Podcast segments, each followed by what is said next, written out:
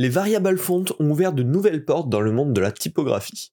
On dépoussière le sujet ensemble tout de suite dans Parlons Design.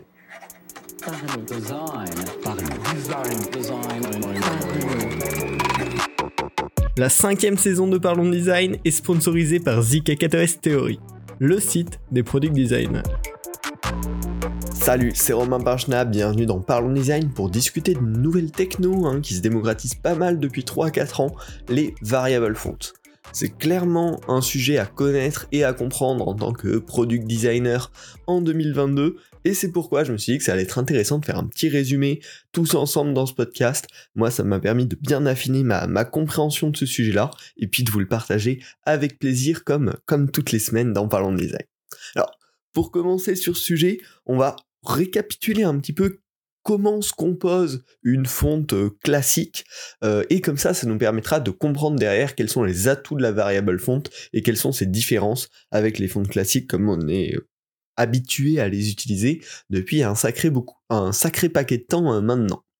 Alors une fonte traditionnelle, classique, hein, c'est un ensemble de polices d'écriture déclinées en plusieurs variantes. Donc, par exemple, si on prend euh, Helvetica, on va avoir Helvetica régular, Helvetica semi-bold, Helvetica bold, Helvetica fin, euh, etc. Et on va avoir plusieurs graisses de la police qui ont été créées, qui ont été euh, développées jusqu'au bout, on va dire, et qui nous sont accessibles, entre lesquelles on peut switcher. La fonte regroupe toutes ces variantes-là, entre lesquelles on peut choisir. Ça, c'est l'exemple le plus basique, mais il y a d'autres polices aussi qui ont d'autres types de variantes. Il n'y a pas que la graisse qui est un paramètre euh, qui peut être changeant. On peut avoir par exemple une version italique ou une version non italique de la police, et dans ce cas-là, ben, on va avoir euh, Helvetica italique et Helvetica non italique. Je ne sais pas si d'ailleurs il y a une italique par défaut sur Helvetica, mais bref, c'est pas le sujet. Euh, on peut avoir ces deux variantes, et si on a euh, à la fois des variantes de graisse et des variantes de italique, non italique, euh, ben on va devoir avoir Helvetica italique régular, Helvetica italique bold, Helvetica non italique régular, Helvetica non italique bold, etc. Donc très vite, on va démultiplier le nombre de déclinaisons de cette police pour avoir plein de possibilités. Il y a aussi, par exemple, des fois des paramètres. Il y a la typo normale et puis la typo condensed. Enfin, la, police normale et la police condensed. Alors, la condensed, souvent, on va avoir un letter spacing beaucoup plus réduit, beaucoup plus condensé, comme son nom l'indique. Et potentiellement, voilà, on va avoir plein d'autres possibilités plus rares. Mais en gros, une fonte regroupe l'ensemble des polices qui la composent avec plein de variantes selon certains paramètres. Euh, Aujourd'hui, ça, toutes ces variantes-là, elles sont conçues euh, par le typographe qui crée la police et elles sont mises à notre disposition. Si on regarde dans nos fichiers, ben, on a un fichier pour chaque, euh, pour chaque police qui est une variante de cette fonte. Et ça marche hyper bien comme ça, c'est très cool.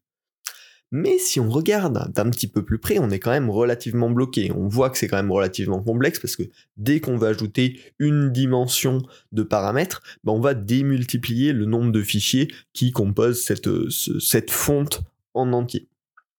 Et en plus, si on, si on creuse un petit peu, notamment ceux qui aiment bien Figma ou ceux qui ont creusé un petit peu le dev, on voit que certains des paramètres, ils ont une valeur numérique associée. Par exemple, pour la graisse, on donne une valeur entre 0 et 1000 pour chaque graisse. Euh, donc par exemple, fin, qui est le, truc hyper fin, ça va avoir une valeur de 100. Régular, ça va avoir une valeur soit 300, soit 400, ça dépend du typographe qu'il a créé. Et le black, ça va avoir une valeur 900. Donc on voit que voilà, il y a une valeur chiffrée qui en plus est importante, mais on n'a pas accès à ce qui est entre 200 et 300 ou à ce qui est entre 400 et 900. On n'a pas accès à cette valeur de graisse-là qui pourrait potentiellement être intéressante. Donc la valeur de gras, elle est représentée de manière numériquement, mais pourtant, bah, on ne peut pas faire bouger ce chiffre pour profiter de toutes les variantes, de toutes les alternatives. Et ça, c'est assez dommage, et c'est à ça que vient répondre les variables font. Une variable font, tout simplement, c'est une police qui regroupe l'ensemble des polices qui la composent de manière ajustable. Donc, par exemple, on va avoir euh, un seul fichier de police euh, Helvetica, hein, si on continue à garder cet exemple-là, euh, qui va être la version un petit peu neutre. Et dessus, au lieu d'avoir la version régulière, la version semi-ball, la version ball, la version black, on va avoir un paramètre de graisse.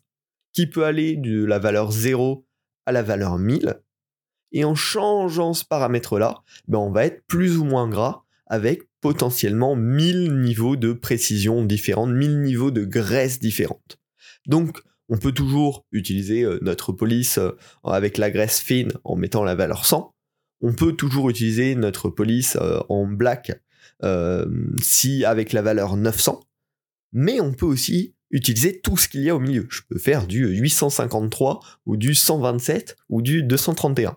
Ça ne pose pas de souci parce que la fonte n'est pas composée de plein de fichiers de variantes qu'on peut choisir, mais d'un seul fichier d'une seule police qui comprend ces paramètres-là et vient s'adapter automatiquement.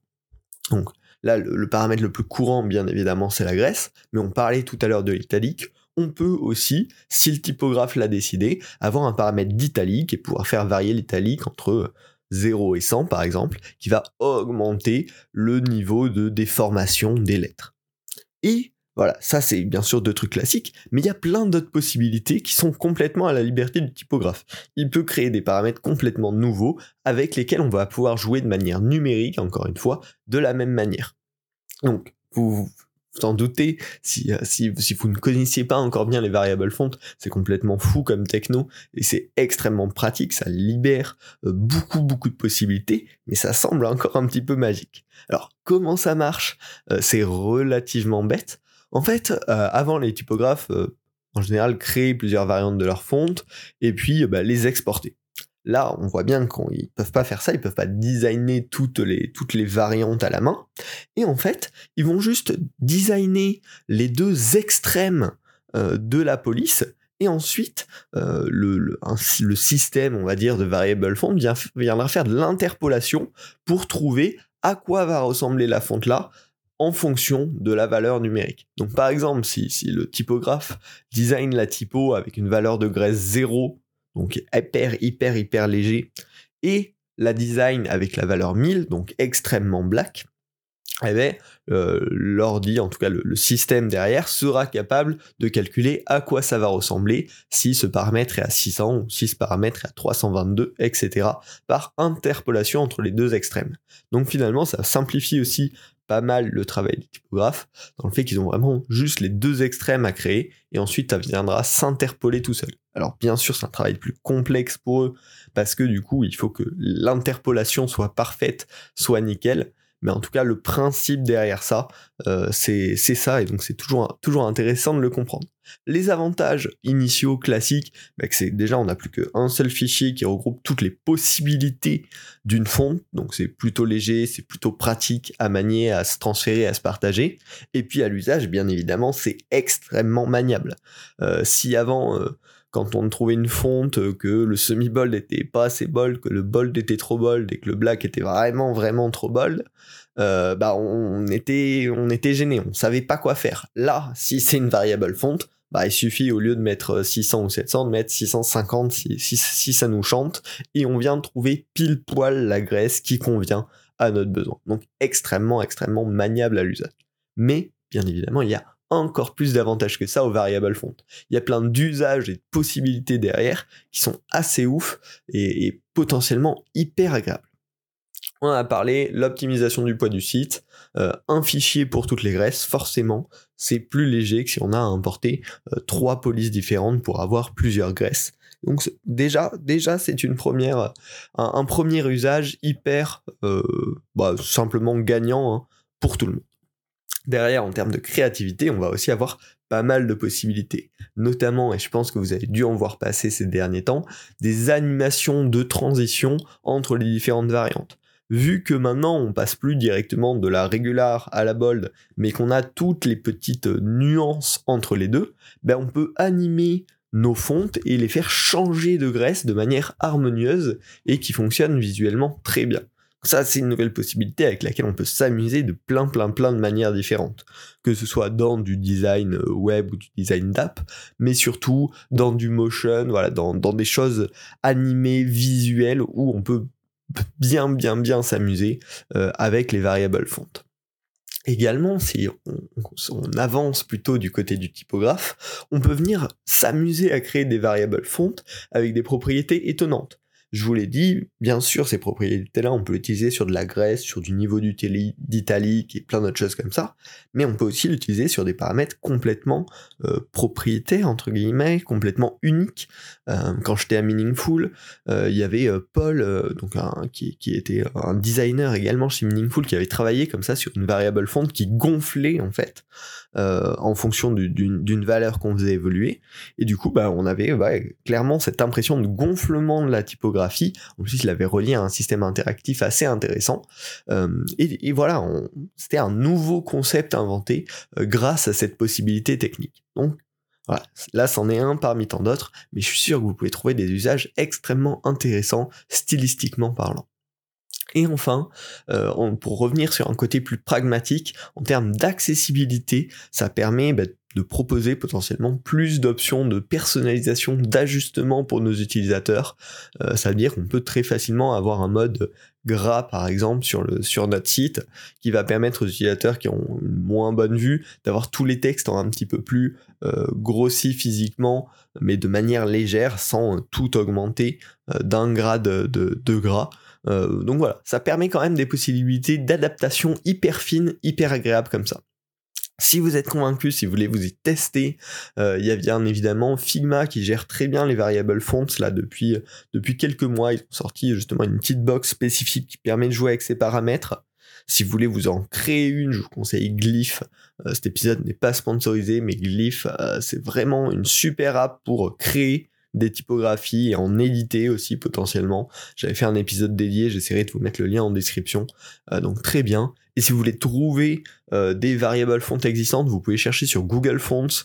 Euh, il y en a pas mal, il y a même un petit euh, paramètre de recherche qui permet de chercher uniquement les variables fonts.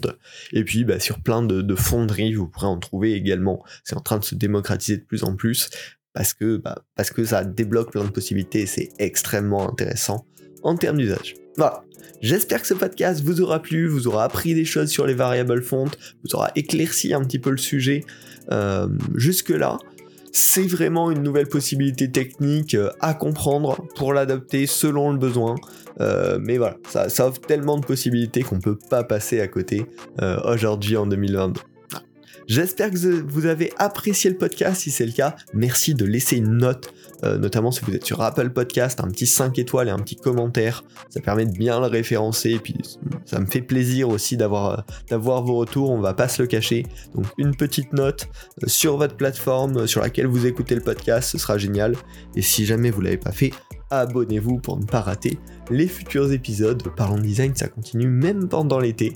Euh, donc abonnez-vous et puis on se retrouve la semaine prochaine pour un nouvel épisode. Salut.